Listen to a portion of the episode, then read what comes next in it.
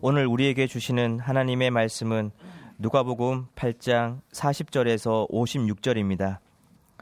예수께서 돌아오심에 무리가 환영하니 이는 다 기다렸음이르라.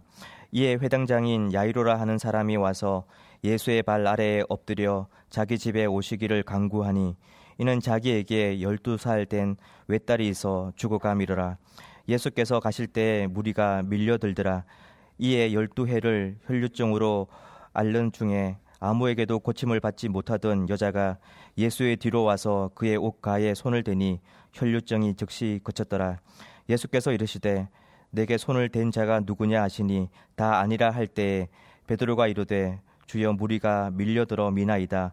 예수께서 이르시되 내게 손을 댄 자가 있도다. 이는 내게서 능력이 나간 줄 알미로다 하신데 여자가 스스로 숨기지 못할 줄 알고 떨며 나와 엎드리어 그 손댄 이유와 곧 나은 것을 모든 사람 앞에서 말하니 예수께서 이르시되 따라 내 믿음이 너를 구원하였으니 평안히 가라 하시더라. 아직 말씀하실 때에 회당장의 집에서 사람이 와서 말하되 당신의 딸이 죽었나이다. 선생님을 더 괴롭게 하지 마소서 하거늘 예수께서 들으시고 이르시되 두려워하지 말고 믿기만 하라. 그리하면 딸이 구원을 얻으리라 하시고 그 집에 이르러 베드로와 요한과 야고보와 아이의 부모 외에는 함께 들어가기를 허락하지 아니하시니라. 모든 사람이 아이를 위하여 울며 통곡하며 예수께서 이르시되 울지 말라. 죽은 것이 아니라 잔다 하시니 그들이 그 죽은 것을 아는 고로 비웃더라. 예수께서 아이의 손을 잡고 불러 이르시되 아이야 일어나라 하시니 그 영이 돌아와 아이가 곧 일어나거늘 예수께서 먹을 것을 주라 명하시니 그 부모가 놀라는지라 예수께서 경고하사 이 일을 아무에게도 말하지 말라 하시니라 아멘. 예수님께서 그라사인의 지방에서 다시 갈릴리 호수 서편으로 돌아오셨을 때에 사람들의 보인 반응이 이러합니다. 40절이 이렇게 증가합니다. 예수께서 돌아오심에 무리가 환영하니 이는 다 기다렸음 이르라. 그라사인의 지방 사람들은 귀신이 들려 오랫동안 옷도 입지 않고 무덤 사이에 거주했던 한 사람. 사랑해 주는 이도 없고 사는 게 사는 게 아닌 사람을 예수님께서 단지 말씀으로 고쳐 주시는 것을 보고 듣고 확인했습니다. 하지만 그들이 보인 반응은 제발 떠나 주십시오 였습니다.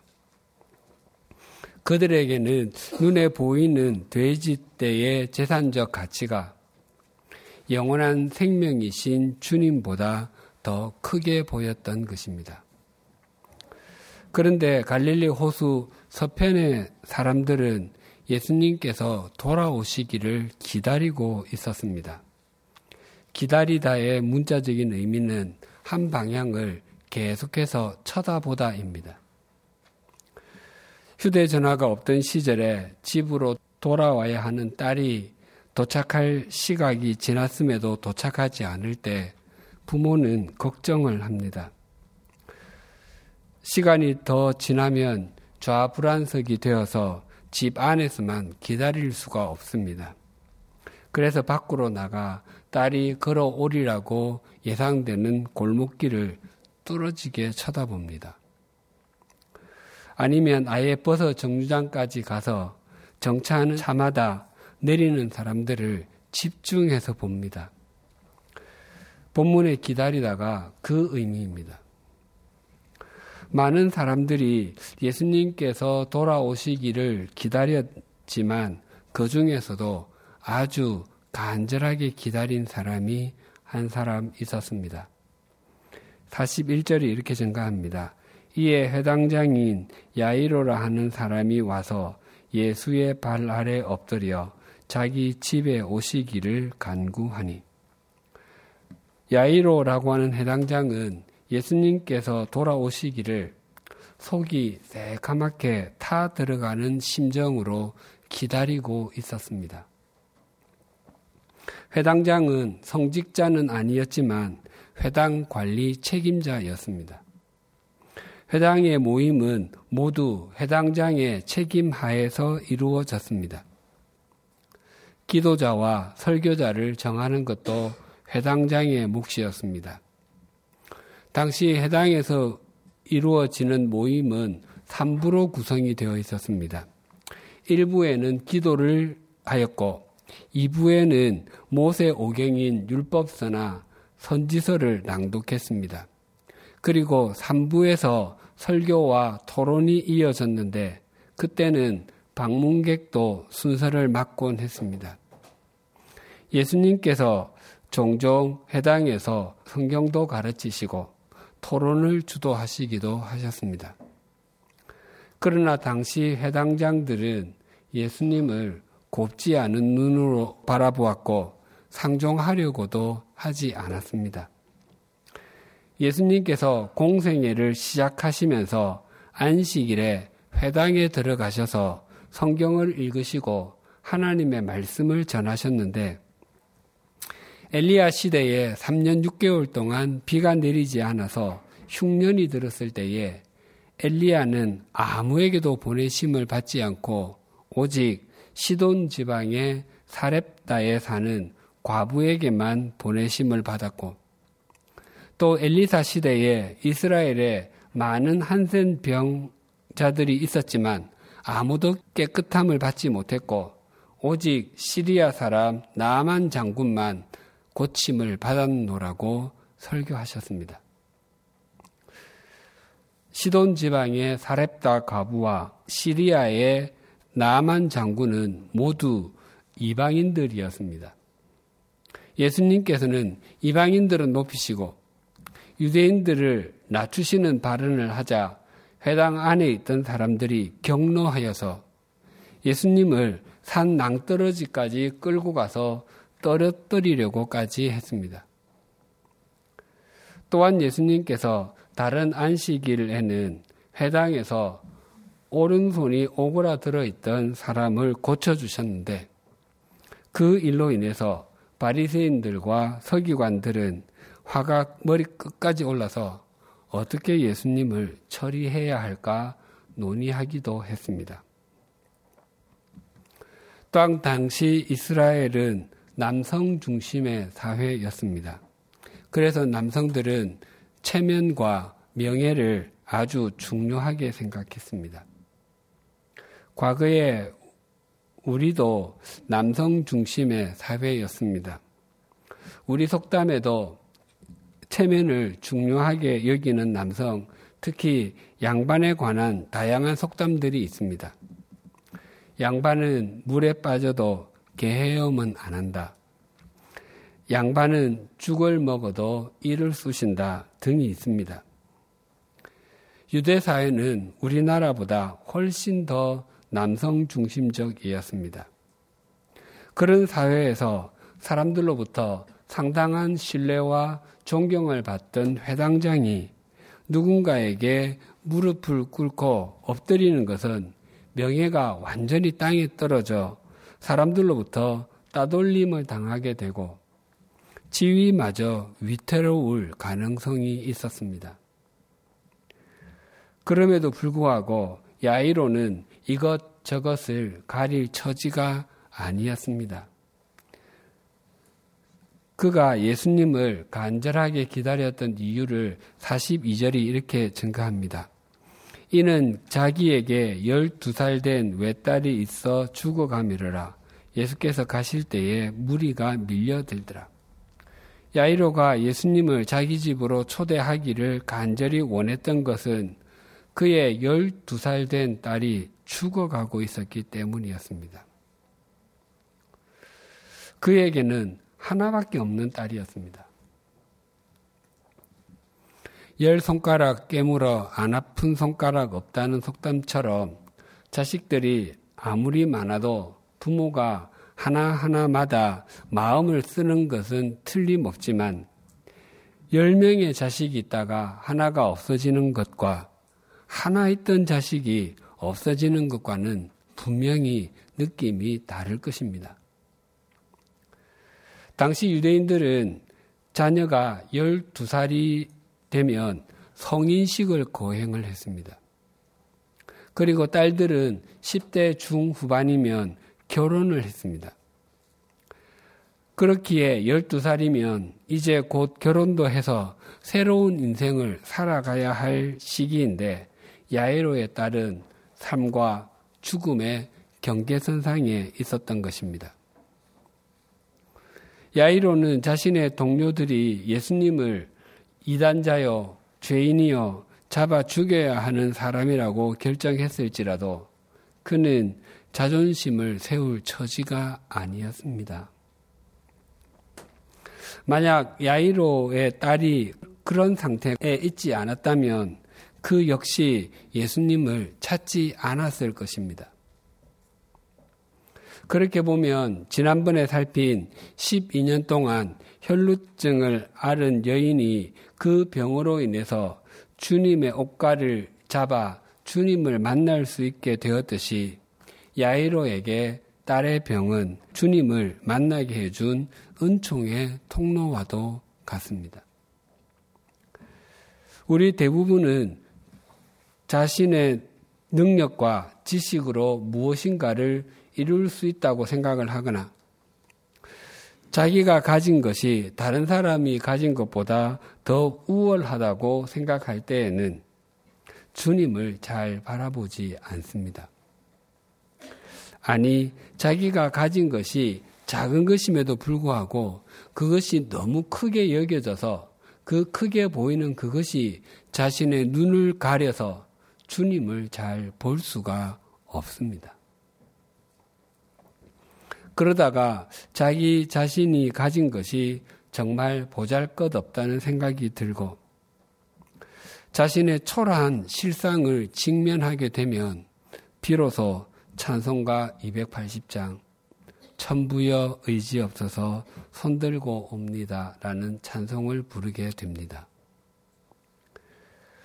하나님 앞에 손을 들 수밖에 없는 그 상황은 우리를 아주 고통스럽게 만들지만 그것을 통해서 우리는 비로소 우리의 구원자이신 예수 그리스도를 만나게 되고 우리가 이 땅을 살아가면서 무엇을 신뢰해야 하는지를 정확하게 배우게 됩니다. 예수님께서 야이로의 요청을 받아들여서 그의 집으로 가고 있을 때에 12년 동안이나 혈루증을 앓았던 여인이 예수님의 뒤로 와서 예수님의 옷깃을 만지는 일이 있었습니다. 이 부분에 대해서는 지난번에 상세히 살폈습니다. 예수님께서 혈루증에 걸린 여인을 고쳐주시는 장면은 참 감동적이었습니다. 그러나 한 사람, 회당장 야이로의 마음은 달랐을 것입니다. 그 여인은 이미 12년 동안이나 병을 앓고 있었습니다. 사실 당장 죽는 병도 아닙니다. 치료가 하루 이틀 늦어진다고 해서 특별히 달라질 것도 없었습니다. 그러나 자기 딸은 달랐습니다. 사경을 헤매고 있었기에 경각도 지체할 여유가 없는 중환자 중에도 중환자였습니다. 만약 예수님이 그토록 기다리던 메시아이심이 분명하고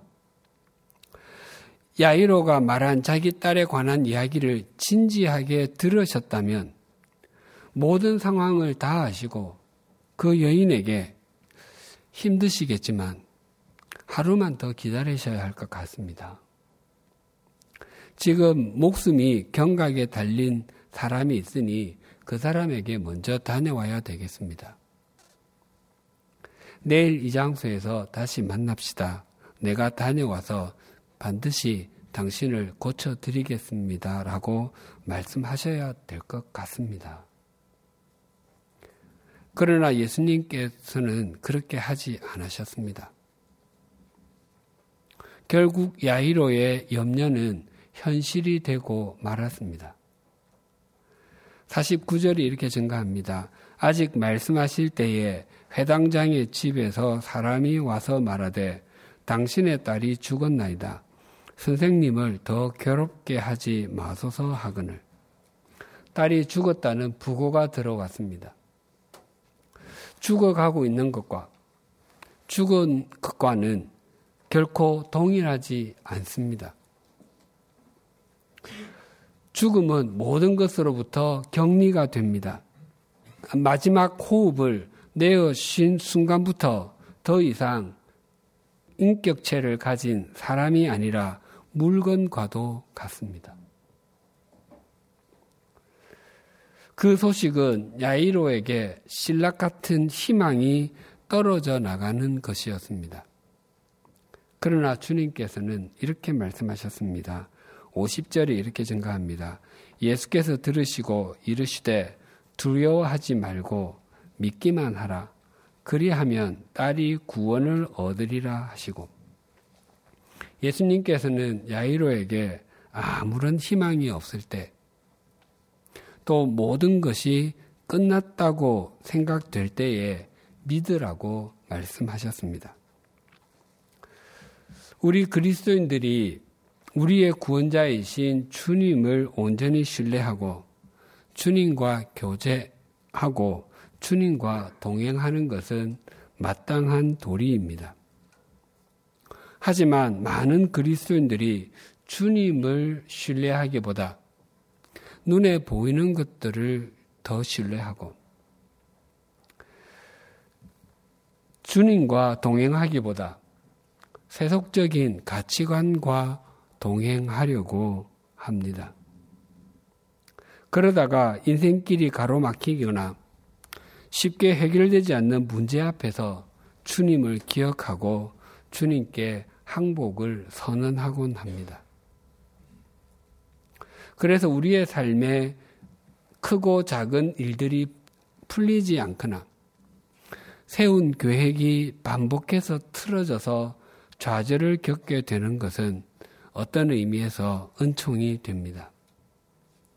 그런 과정을 통해서 우리의 믿음이 정화가 되고 세속적 가치관의 거품이 사라져서 주님이 또렷하게 보이기 때문입니다.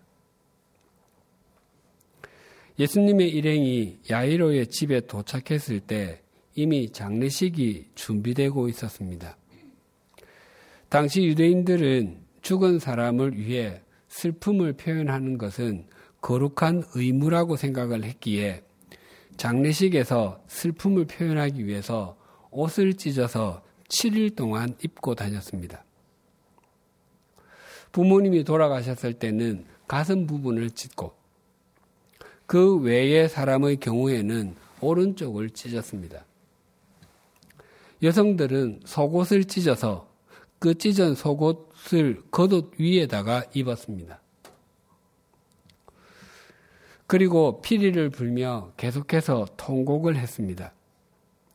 가족 가운데 곡을 할 만한 사람이 없으면 전문적으로 곡을 해주는 여인들을 고용해서 곡을 했습니다. 그 여인들은 최근에 죽은 가족이나 자신의 죽음을 생각하며 통곡하곤 했습니다. 예수님께서 야이로의 집에 도착하셔서 베드로와 요한, 야고보 세 제자와 아이의 부모와 함께 들어가시고 나머지 사람들은 모두 내어 보내시며 하신 말씀과 사람들의 반응을 52절과 53절이 이렇게 증가합니다. 모든 사람이 아이를 위하여 울며 통곡함에 예수께서 이르시되 울지 말라 죽은 것이 아니라 잔다 하시니 그들이 그 죽은 것을 아는 고로 비웃더라. 사람들이 예수님께서 소녀가 자고 있는 것이다 라는 말을 듣고서 예수님을 조롱을 했습니다.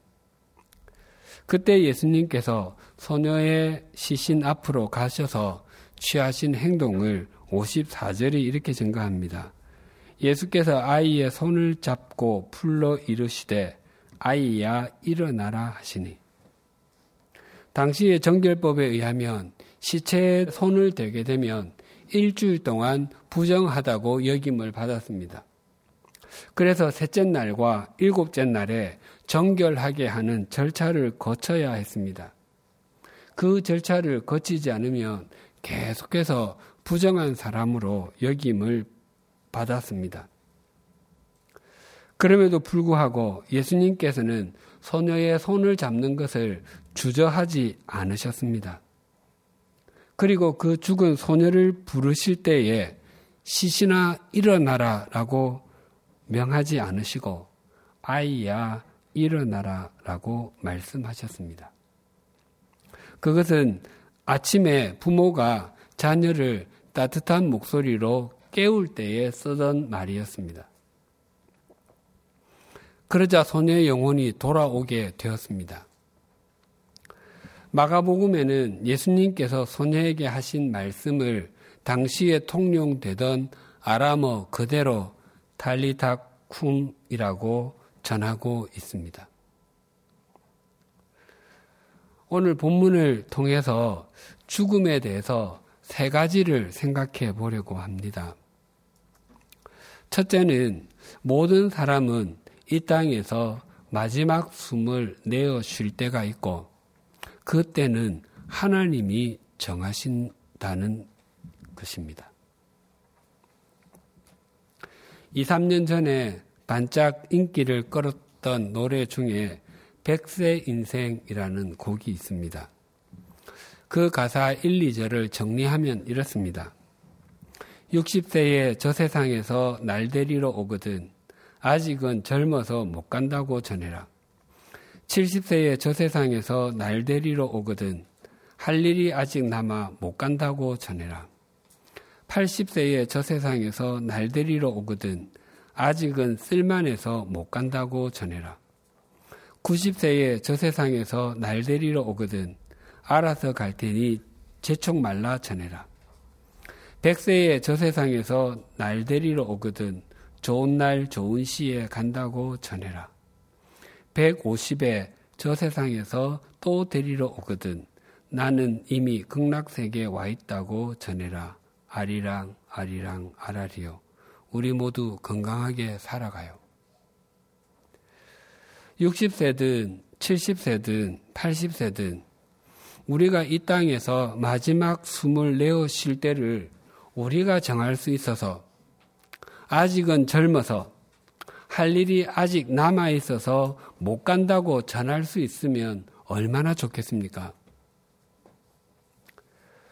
또 알아서 갈 테니 재촉하지 말라라고 전할 수 있으면 얼마나 좋겠습니까? 더 나아가서 좋은 날 좋은 시에 간다고 전해라라고 말할 수 있으면 또 얼마나 좋겠습니까? 그러나 이 노래 가사는 막연한 희망사항일 뿐입니다. 이 땅에서 마지막 숨을 내어 쉬는 그 순간이 정해지는 것은 우리 소관이 아니라 하나님의 소관입니다. 우리 교회 홈페이지 경조사란에 지난 1년 동안의 부고만 보아도 90수, 100수의 인생을 사시고 마지막 숨을 내어 쉰 분도 있지만 30년, 40년을 사시고 마지막 숨을 내어 쉰 분도 있습니다. 심지어 불과 며칠의 삶을 살고 마지막 숨을 내어 쉰 아기도 있습니다. 내 인생의 마지막 숨을 내어쉬는 때를 하나님께서 정하신다는 것을 알고 그때까지 하나님께서 마음과 정성을 다하여 심으신 곳에서 신실한 삶을 살아내는 사람이 지혜로운 사람이며 그에게는 위에서 주시는 은총과 복이 있습니다.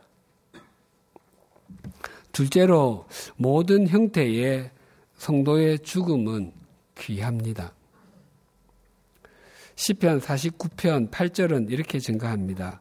그들의 생명을 속량하는 값이 너무 엄청나서 영원히 마련하지 못할 것임이니라.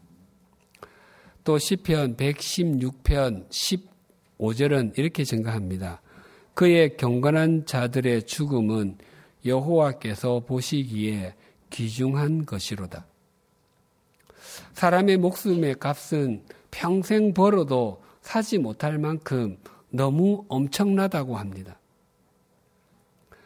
또한 하나님께서는 경건한 자들의 죽음을 귀중하게 여기신다고 하십니다. 너무 엄청난과 귀중하니 같은 단어입니다. 하나님께서는 생명의 값과 죽음의 값이 동일하다고 말씀하십니다. 우리 대부분은 80, 90 이상의 나이까지 건강하게 살다가 가족들에게 유언을 다 하고 잠이 들듯이 세상을 떠나기를 소망합니다. 그러나 하나님께서 그렇게 하지 않을 수도 있습니다. 어떤 사람은 긴 인생을 살고서 가족들이 모두 모인 자리에서 세상을 떠나기도 하지만 어떤 사람은 암과 같은 질병으로 인해서 깊은 고통을 경험하며 일그러진 모습으로 세상을 떠날 수도 있습니다.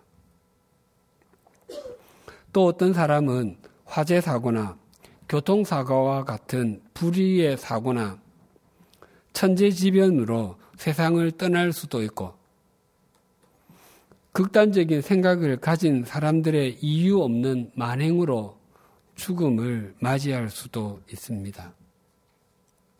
그래서 사지백체가 다 찢어질 수도 있고 아예 시신을 찾지 못할 수도 있습니다. 그러나 하나님께서는 어떤 형태의 죽음이든지 경건한 사람, 하나님의 자녀의 죽음을 귀중하게 여기신다고 하십니다. 평안하게 보이는 죽음뿐만 아니라 고통 가운데 맞이하는 죽음, 예기치 않은 죽음 등 모든 죽음이 다 그러하다고 말씀하십니다. 하나님께서도 하나님의 아들이 십자가에서 처참한 모습으로 죽임을 당하는 것을 보셨습니다. 그래서 비록 우리가 어떤 형태의 죽음을 곁에서 경험할지라도 하나님께서 더 선한 길로 인도해 주실 것을 믿을 수 있어야 합니다.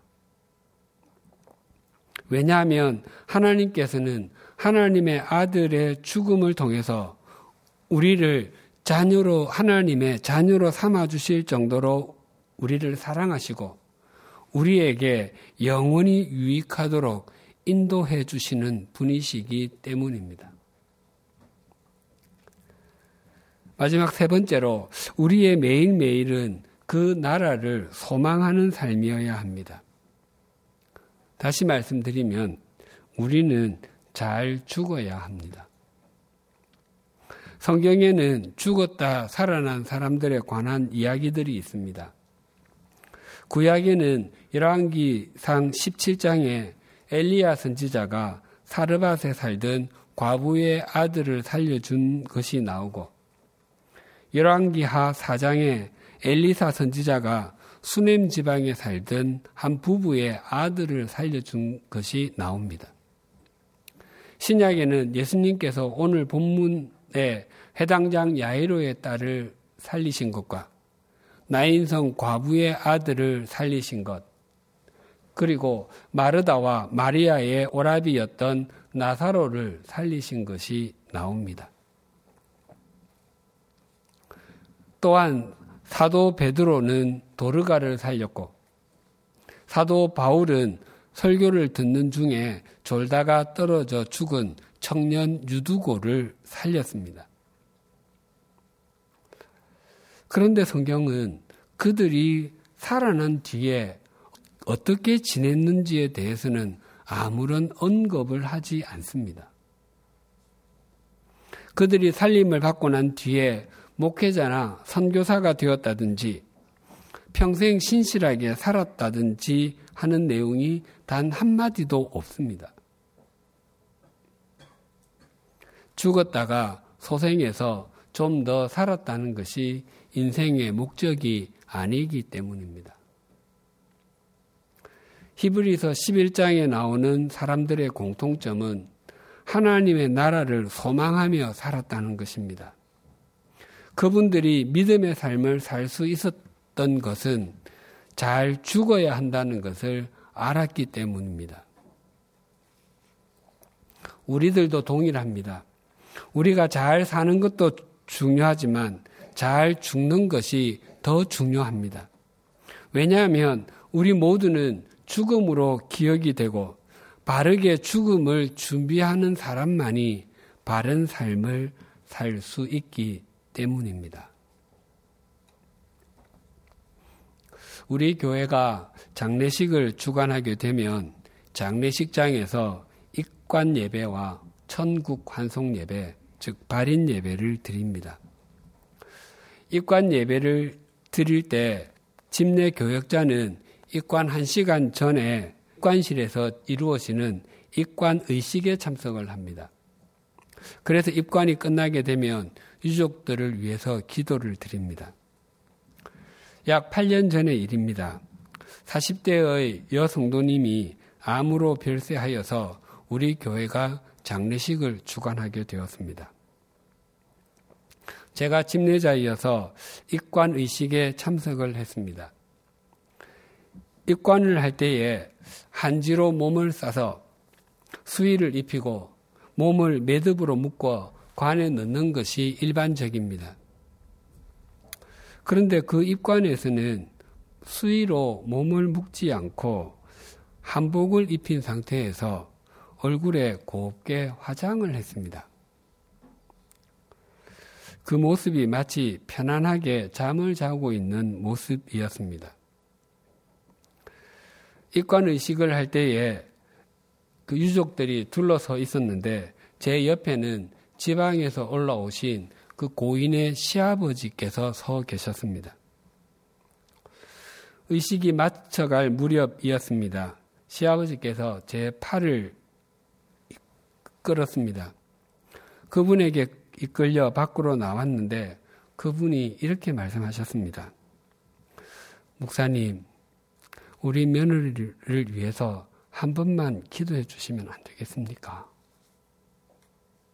목사님이 기도해 주시면 꼭 살아날 것만 같습니다.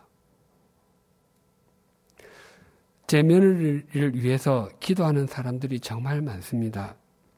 목사님이 기도해 주시면 꼭 살아날 것 같습니다. 며느리에 대한 사랑과 간절함이 깊이 느껴졌습니다. 제게도 한복을 입고 화장을 하고 누워 있는 모습은 시신이 아니라 잠을 자고 있는 모습처럼 보였습니다. 제가 그분의 손을 잡고 이렇게 말씀드렸습니다. 아버님, 주님께서 며느님을 부르셨음을 수용하십시다.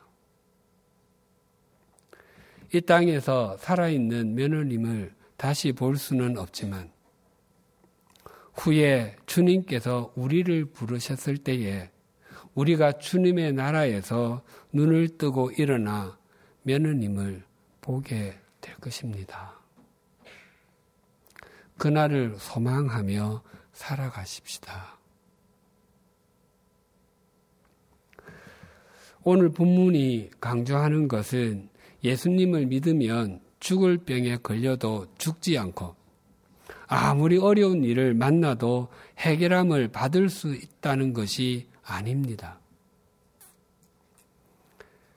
예수 그리스도가 어떤 분이신지 그분만이 우리의 죽음의 문제와 죽음 이후의 삶도 책임져 주실 수 있는 분이신 것을 강조합니다. 우리의 인생이 죽음의 그림자가 드리워진 골짜기를 걷는 것 같고 크고 작은 일들로 고통스러울지라도 우리를 마음과 정성을 다하여 심어주시는 주님이 계시고 그 주님께서 우리를 사랑하시는 한 우리는 우리의 손을 잡고 이렇게 세워주시는 주님으로 인해서 다시 일어나게 될 것입니다.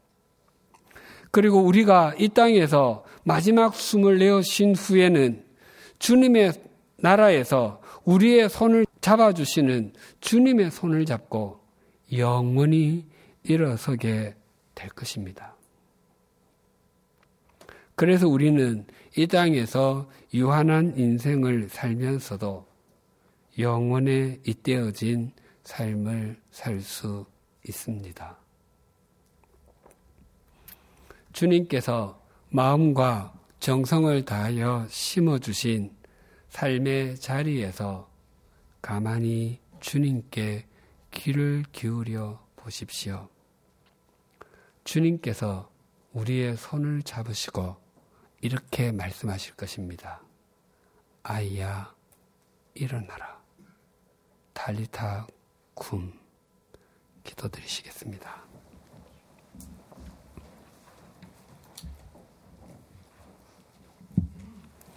하나님 아버지, 회당장 야이로가 죽어가는 딸의 생명을 조금이라도 연장하기 위해서 할 수 있는 것이라고는 아무것도 없고 오직 주님께 엎드릴 수밖에 없었던 것처럼 우리도 본질적으로 주님 앞에 엎드릴 수밖에 없는 존재입니다. 아니, 죽음을 맞이했던 그 소녀가 우리의 자화상입니다. 지금까지의 삶을 돌아보건대 주님께서 우리의 손을 잡으시고 세워주셨기에 오늘까지 올 수 있었음을 고백합니다. 하나님 아버지, 우리가 이 땅에서 마지막 숨을 내어쉬는 순간이 언제이든 또한 우리가 하나님의 나라에 가게 되는 상황과 모습이 어떠하든지 우리의 죽음도 존귀하게 여겨주시는 하나님을 바라보고 신실하게 살아가게 하여 주시옵소서. 또한 날마다 우리의 손을 잡고 달리타 쿰 하시는 주님의 은총으로 말미암아 우리의 삶의 자리에 생명의 향기가 진동하게 하여 주시옵소서. 그리하여 하나님께서 마음과 정성을 다하여 심어주신 곳에서 유한한 인생을 살지라도 영원에 잇된 삶을 살아가게 하여 주옵소서.